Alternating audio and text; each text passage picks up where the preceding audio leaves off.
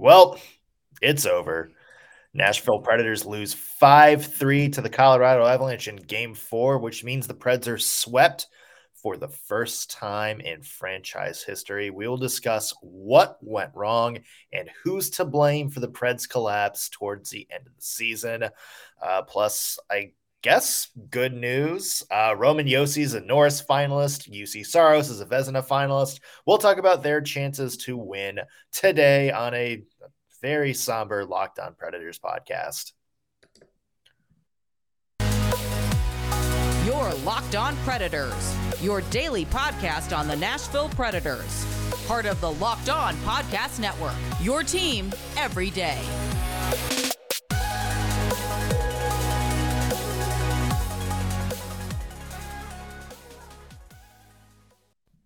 Thank you for making Locked On Predators your first listen of the day. I'm Nick Morgan. I'm a writer and editor at ontheforecheck.com, and I have a partner in crime. You do. I am Ann Kimmel. I'm a writer at ontheforecheck.com. And does yep. It, does it feel like we were kind of talking about this like yesterday after the show? Mm-hmm. Um, it just felt like everyone, you and I included, the Preds fan base. We kind of went into last night's game with just the mentality of let's just get this over with. Like let's just let's just let this thing die. And it, it, we went into that with mentality, but it's very weird because the Predators, you know, our fan base, the team, you know, their whole identity is like never give up, never say die. You know, we play our best when our backs against the wall but I don't know what it is about this year and like this last few months has just made me defeated, sort of. Mm-hmm. And I think part of that mentality is, you know, it's great. It gets you a lot, but eventually where it leads is emotional exhaustion. And I think that's kind of the point that Predators fans have hit with this team. And I think you look back at uh, Rinne at the end of the season retiring, and you look at the up and down of this season where expectations were low. Oh, wait a minute, we've got these records breaking. We've got you know a great performance from Saros in net, and expectations kind of shifted, and then we hit the All Star break, and it just kind of fell apart. And then you make it into the playoffs after a disaster of a game against the Arizona Coyotes and you make it into the playoffs and you perform so poorly in the playoffs.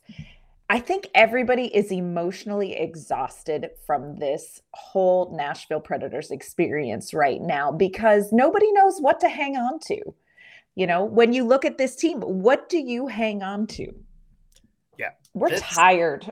yeah, there is and again, there are so many ways that we can take the, this post series mm-hmm. discussion. And hey, the good news is we have an entire week of shows. Um, so we're not going to get to all of the angles, mm-hmm. all of kind of the breakdown today. Um, but trust me, there's plenty to talk about throughout the week.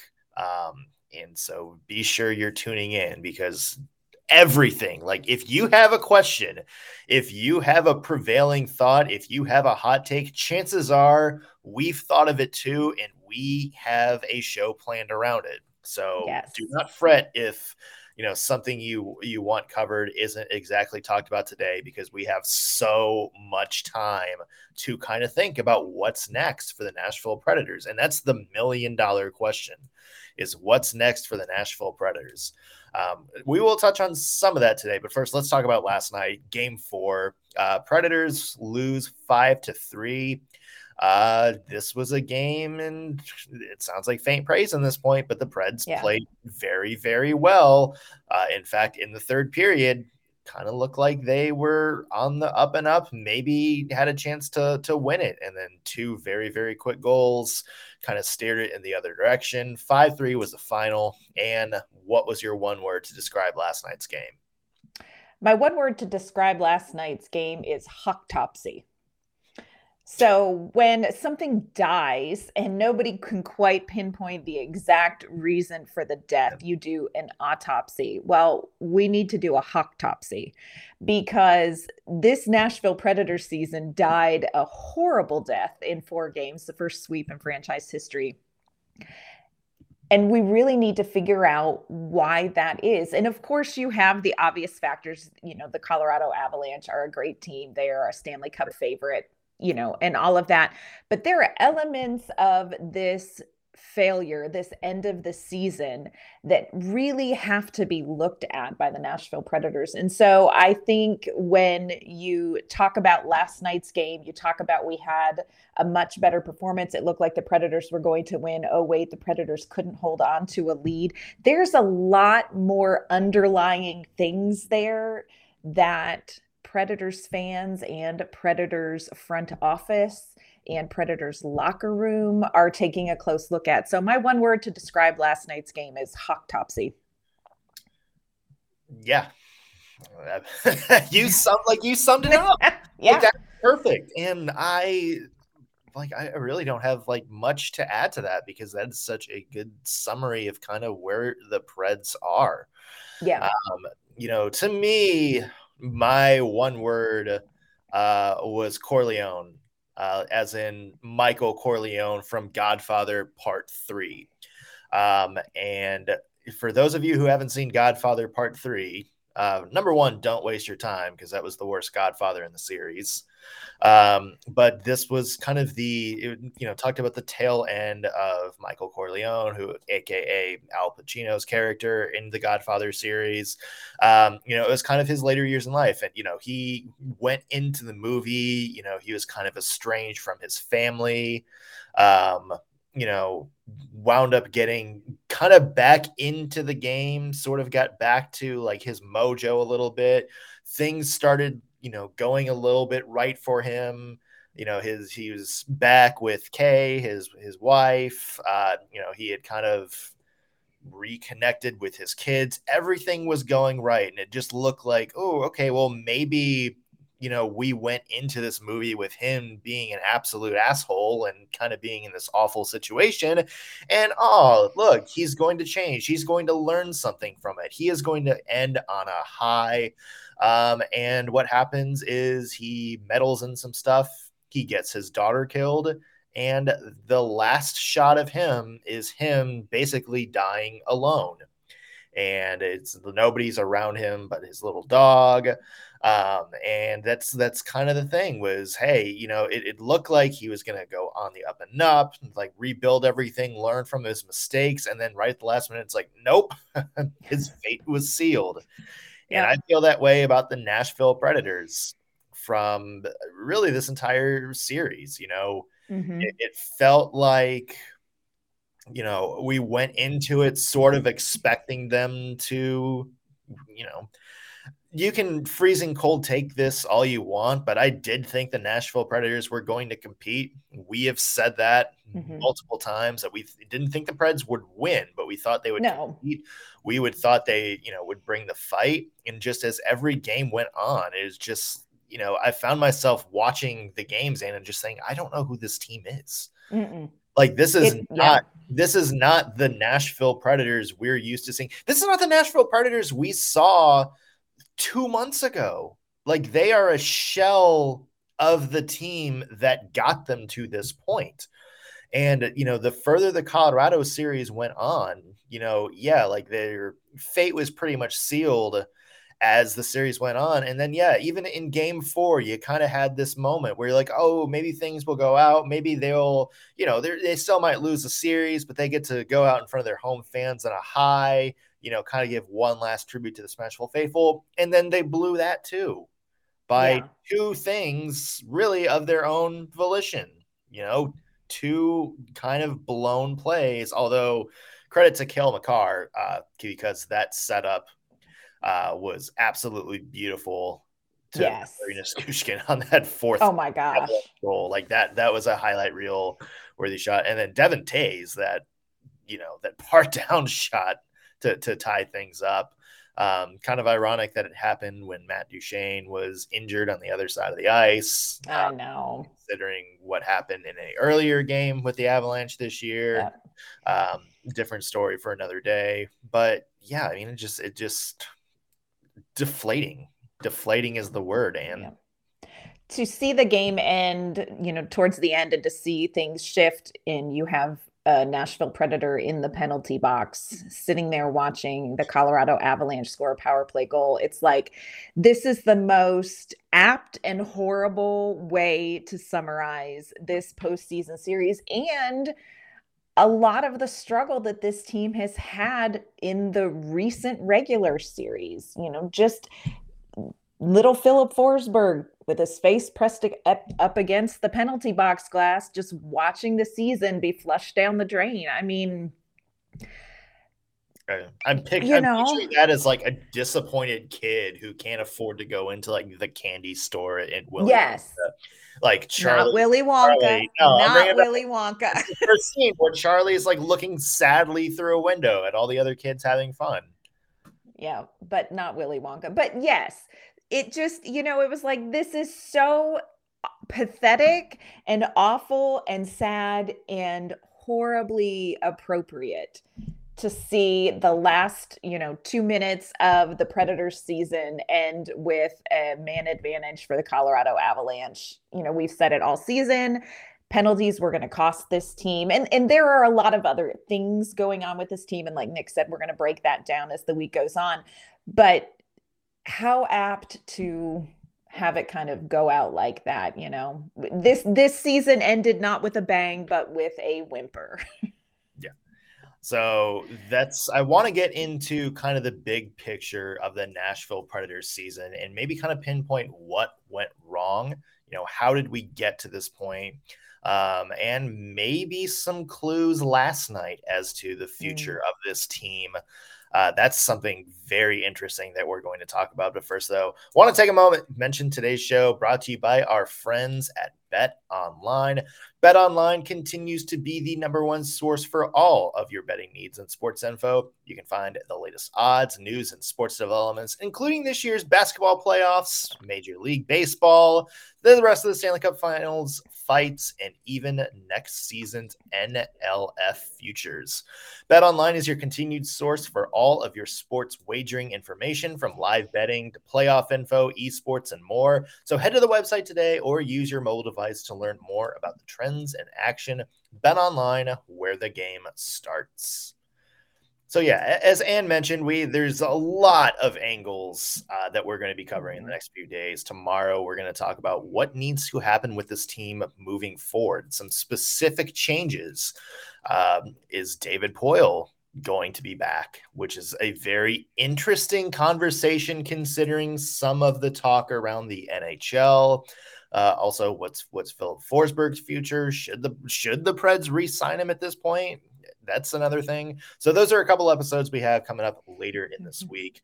Um, for now, though, and kind of want to talk big picture and what went wrong for the Nashville Predators this season. Where do you think it just kind of all fell apart? I I wish I had a really succinct answer to that question. And I think it could be an easy answer if you didn't look at things like Matt Duchene's season, Roman Josi season, Filip Forsberg season, Juuse Saros season, because those are sort of the the hiccup in the bell curve of what in the heck went wrong with the Nashville Predators. This is a competitive rebuild year. We're going to come to rue the day we heard those words from David Poile for sure. Really put us all off track, didn't it? Like, what does that even mean? Well, if this is it, we'd like a different kind of rebuild. Um, so but I think when you there are these anomalies that make this season a little bit more tricky to pin down. The anomalies of those players having great seasons. You had Tanner Jeannot having a breakout year.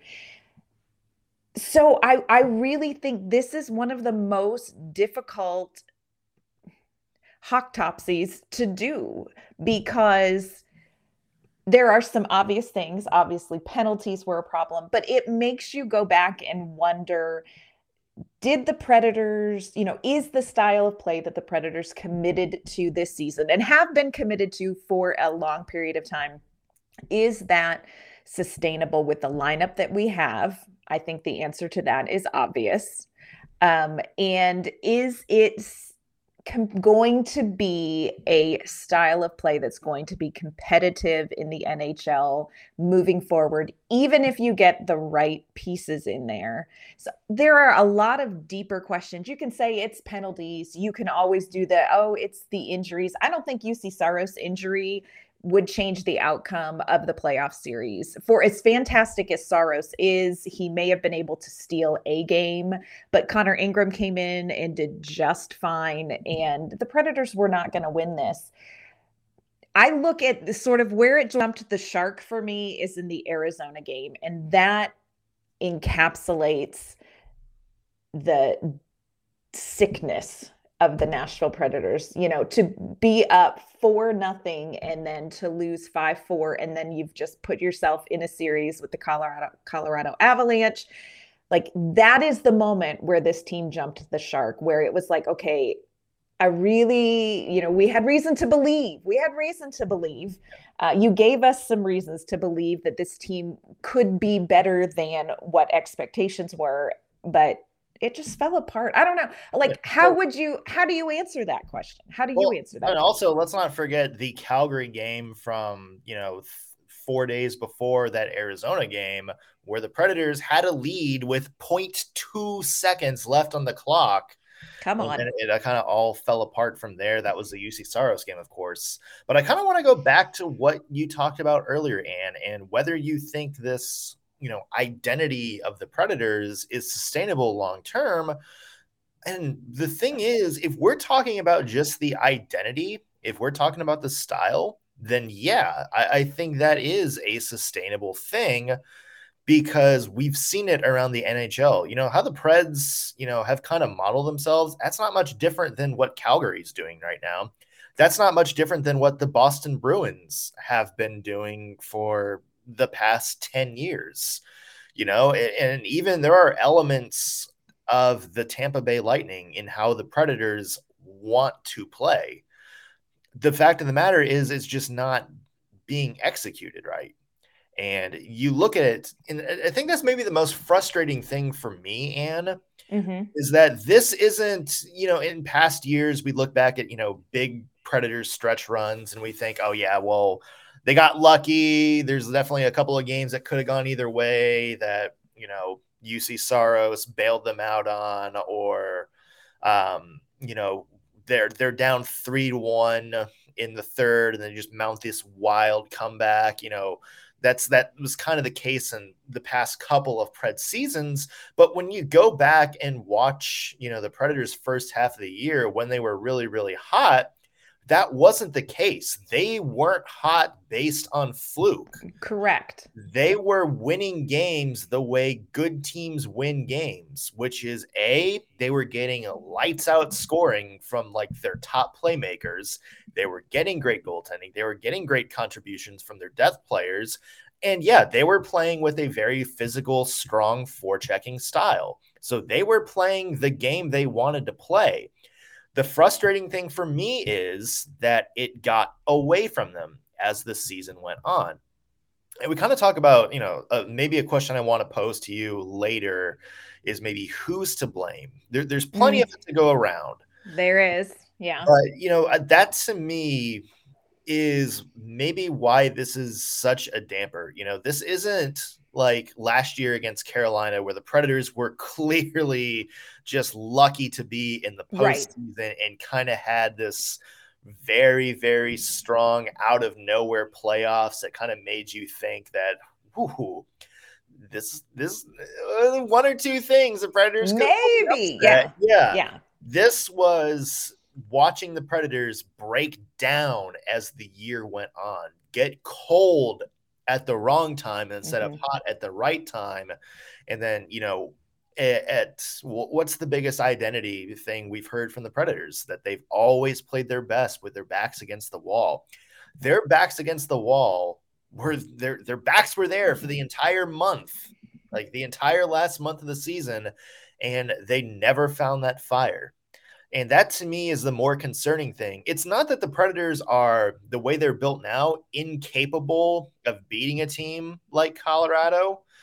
You know, maybe that can be a mm-hmm. debate on what needs what else needs to happen to get them there, but it's the fact that we have seen them play at that level and then one day as the season went on, they gradually fell way way way way way below that level as the season went on so much about hockey, especially about the playoffs, is about timing. And Nashville didn't time their peak well. But again, it leads to another question why not? Why yeah. did this team click so well early in the season, but not were not able to sort of mm, push through and you know maintain that style of play that level of play and it's frustrating to not know the answer to that because so many things point to this season working better than the outcome was. You know, you had again record breaking seasons for people. If you listen to any of the players, they talked about how tight this team was, that this is probably, you know, Matt Duchene said this is probably one of the tightest teams that I have been on. Every, you know, there's no clicks, everybody's playing for everybody else. I think there was a lot of health mentally, emotionally, you know, among the team in the locker room. And that's something that the Predators haven't seen for a while. Um, so you have all of these things that make you think this should be a better season than how it ended. But something happened, and it happened right around the All Star break. It's like, you know, that break sort of just snapped the magic and the predators could never really get back to what we saw from them. And i think it's an interesting study in why that is.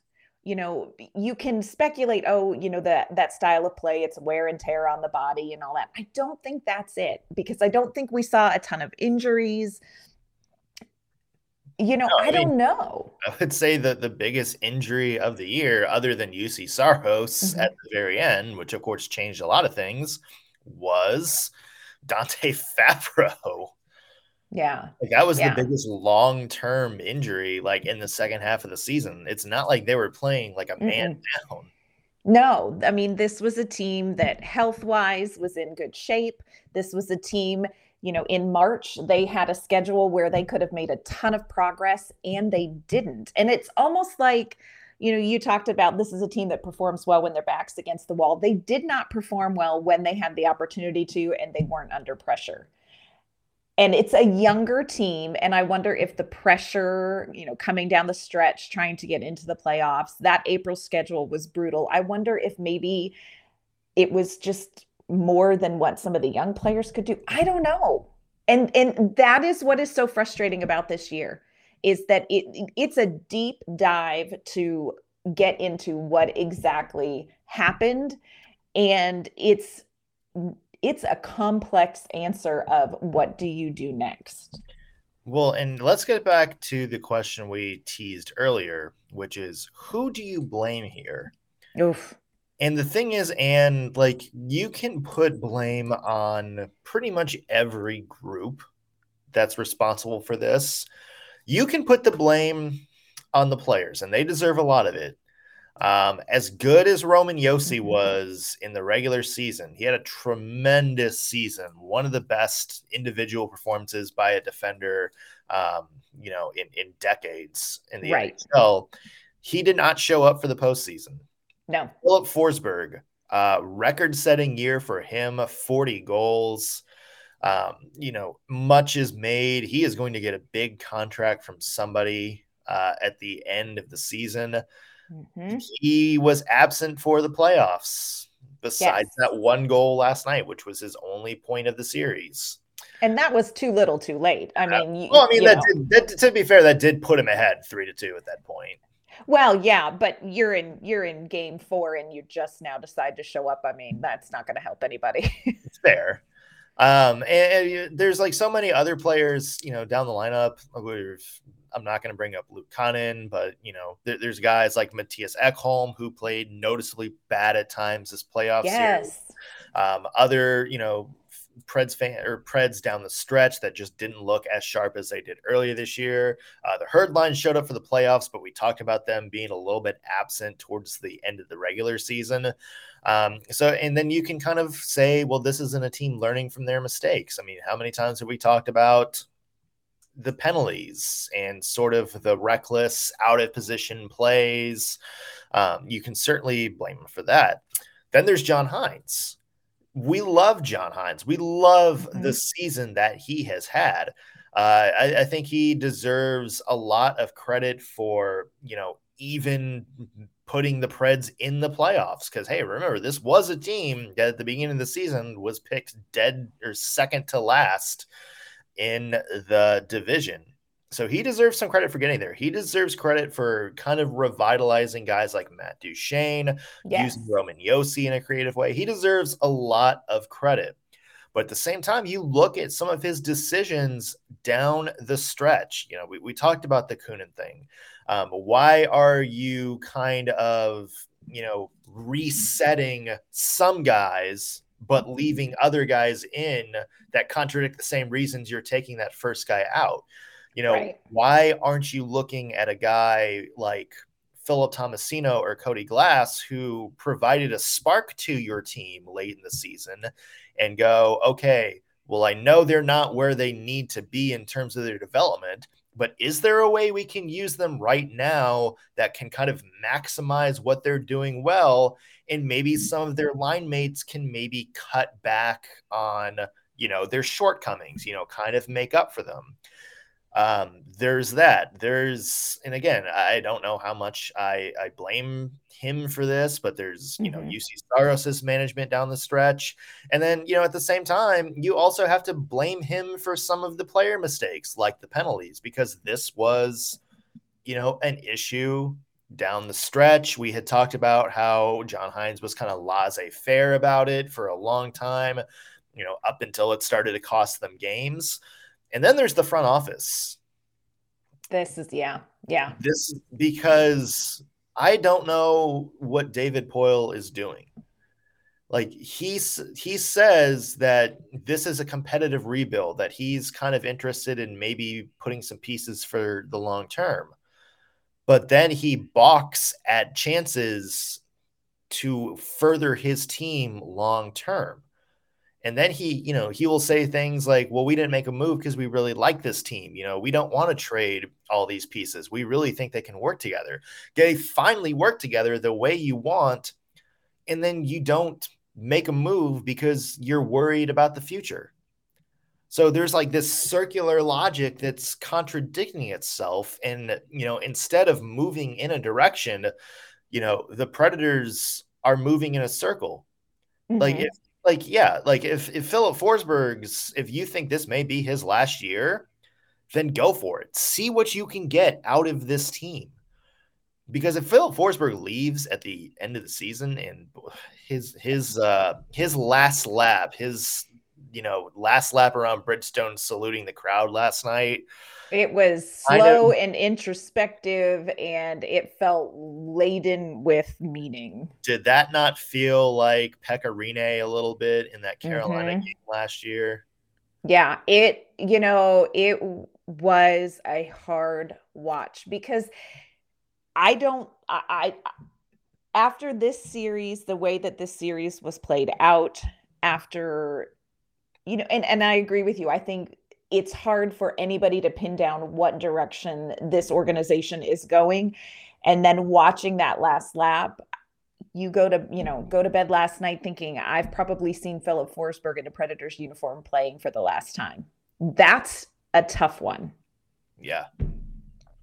Yeah. Yeah. I mean that's but that's that's kind of the reality they're playing now. Mm-hmm. and it's just boy if he if. Filip is not back in nashville next season. And this last stretch run was all for naught. I mean, that's, that's a nail in the coffin of a, David that's, Poile. That's a fireable offense. A hundred percent.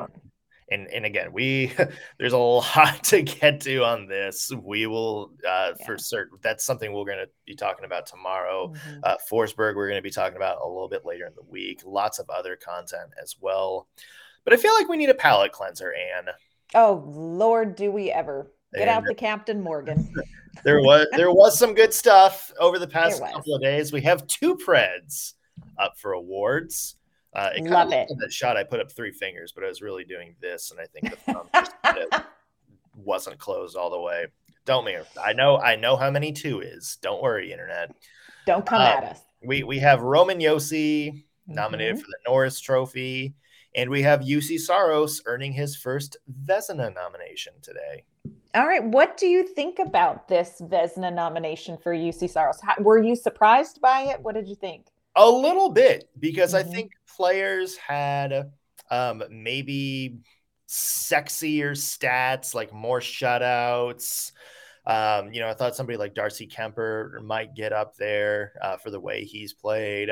Um, but you know, is Shayna Goldman from the Athletic put out together a great article, kind of detailing Juuse Saros's case, and he was really one of the kings of the microstats in the mm-hmm. NHL this season, where he is, you know, leading in a lot of things like, you know, stolen wins, i.e., you know, he took more games the Predators should have lost and turned them into wins than any other goaltender in the NHL.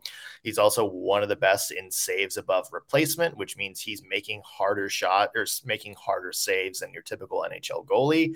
Um, and he's one of the best in high danger saves, which means, you know, the, the shots right in front of the net, the rebound, yes. tips. He's getting a better handle on that than his counterparts. So it's really interesting to me that, you know, finally uh teams are or voters are starting to kind of look deeper into the stats you know instead of you know just looking at save percentage and shutouts and all that junk you know they're kind of looking more into the story of the game so happy for Juuse Saros in that remark that same thing might uh, keep Roman Josi off of a Norris win. Oh my goodness. I thought he had a fantastic season, record breaking season for him personally with the franchise, also climbing, you know, NHL records, you know, done some things that haven't been done in so long but I don't know how this is going to pan out. And and it's a good thing that the vote is over when the vote is over because yeah. Roman Josi did himself no favors. You know, if you look at this series and you you know, and we love Roman Josi, think he's fantastic. But if you look at the performance of Roman Josi and you compare it to Cale Makar, this is a very different looking Norris Trophy vote. Um, but you know, Josi had a lot of offensive points I don't, I don't know. Do you think? I don't know. For a long time, I was like, he is a for sure Norris Trophy winner. He is well, for sure going to win the Norris. I don't know. He's the odds-on favorite uh, mm-hmm. uh, right now, and it's going to be very interesting because you you could arguably make a case. And I know in the past, you know, I've kind of lambasted this argument, um, and I want to make it clear: I don't have a problem people voting for Cale Makar for mm-hmm. Norris Trophy. I don't have a problem with that. I think for me, what irked me was some of these, you know, writers who are, you know, completely discrediting what Roman Josi had done. Right. You know, the, the takes where it's like, oh, I'd have him. I don't even have him on my ballot. You know, I have Devon Toews out there and Jaccob Slavin because you know their their metrics were were better. Um, you know, I saw one post where it said Matt Grzelcyk was you know more deserving of the Norris Trophy than Roman Josi. That's the kind of stuff that irks me. I don't have a problem with people voting for Cale Makar mm-hmm. um, because he has had a good season. And yeah, you know, a lot of the the stuff we said about Roman Josi when he won the Norris two years ago over John Carlson, you can probably make that same argument. It's just for me, the interesting thing about the Norris is it's going to come down to like how the voters see it. Is Roman Josi's historic season, you know, numbers that haven't been seen in 30 years. You know, he's being mentioned along the likes of people like Brian Leetch and Ray Bourque, some of the Hall of Fame defensemen to play this game. He is in that category. Is that just enough to completely blow people away and saying, you know what, this guy was center of an offense that had so many big stars emerge this season, and he was central to that? Do voters look at that? Or do they look at somebody like Cale Makar, who had a very impressive offensive season? And do they look at that and say, well, you know, he's his numbers were not historic, but equally as impressive. And he's got the edge in all of these actual defensive metrics. So right. he's more well rounded. It is going to be very interesting what the voters decide. I could see this going either way. Mm-hmm. Well, and so much of it is about interpretation of what the award is and how you gauge it. There's, it's not uh, consistent across the board. It's really there is a, a, window for interpretation, and when you have something, you know, you have a player who is making history and setting records. How does that weigh against the defensive metrics of a defender award? So, yeah, this is going to be. I think it's going to be very interesting. I don't think we're going to see Juuse Saros win the Vezina. No, probably. You know, not. I don't. But thank you for the nod. We appreciate that. Um, but I would love to see Josi win the Norris. I I don't know. I don't know. I would have told you in March it was a lock. Um, but it doesn't feel not much feels like a lock this morning. uh, is Roman Josi on the Hart ballot, do you think? If you're talking about most valuable yeah, I team, mean, if that's the way that award's defined, I can see that. The problem is the Preds limped to the finish. Yeah. And I think that is what hurt them. The Predators limped to the finish. And you can you can sort of asterisk that with they had one of the toughest schedules in April. You can asterisk that with, you know, this, that, and the other thing. But they really did limp to the finish. And I don't know how much that finish is going to cancel out strong performance and his value to this team through most of the season. You know, it's so it's a lot about perception. Yeah, no, I agree. Uh, I think you might see him in like the top eight, maybe the top six. Uh, I don't think he's one of the three finalists, though. Yeah. I mean, maybe someday. Maybe. Yeah. Well, not we, this year. yeah. Uh, well, obviously, there is still so mm-hmm. so much to get to the bottom of.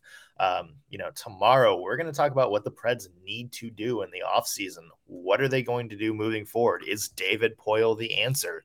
Uh, one of the big questions surrounds Filip Forsberg. What is going to happen with him? Um, is it in the Preds' best interest at this point to re sign him? Or is it in better interest to kind of cut their losses? That is an interesting argument of itself. Um, plus, so many things. Just because the Preds season is over doesn't mean there's not going to be anything to talk about. In fact, now that the season's over, there's probably more we can talk That's about. True. Um, yes. So be sure you're tuning in every single day. We'll have fresh content to you uh, and some spicy discussion. Uh, and we're also going to have another Hot Take Tuesday coming up here in a little bit. So we're going to give you a chance for you guys to sound off on the direction of the team, um, what you think should be done, what moves would you make if you're GM, all that good stuff. Until then, Ann, where can the fine people find you online? You can find my work at ontheforecheck.com and you can find me on Twitter at ANK underscore mama on ice. I'm Nick Morgan. You can find me at ontheforecheck.com. If you're on Twitter, be sure to follow the podcast at LO underscore predators. If you're watching this on YouTube, be sure to like the video, subscribe, and leave a comment. Let us know what you think the Preds should do this off season. That's going to do it for us today on the Lockdown Predators podcast. Thank you for making us your first listen of the day. We'll be back tomorrow with more Preds talk. In the meantime, go check out the Lockdown NHL podcast. We'll see you, everybody.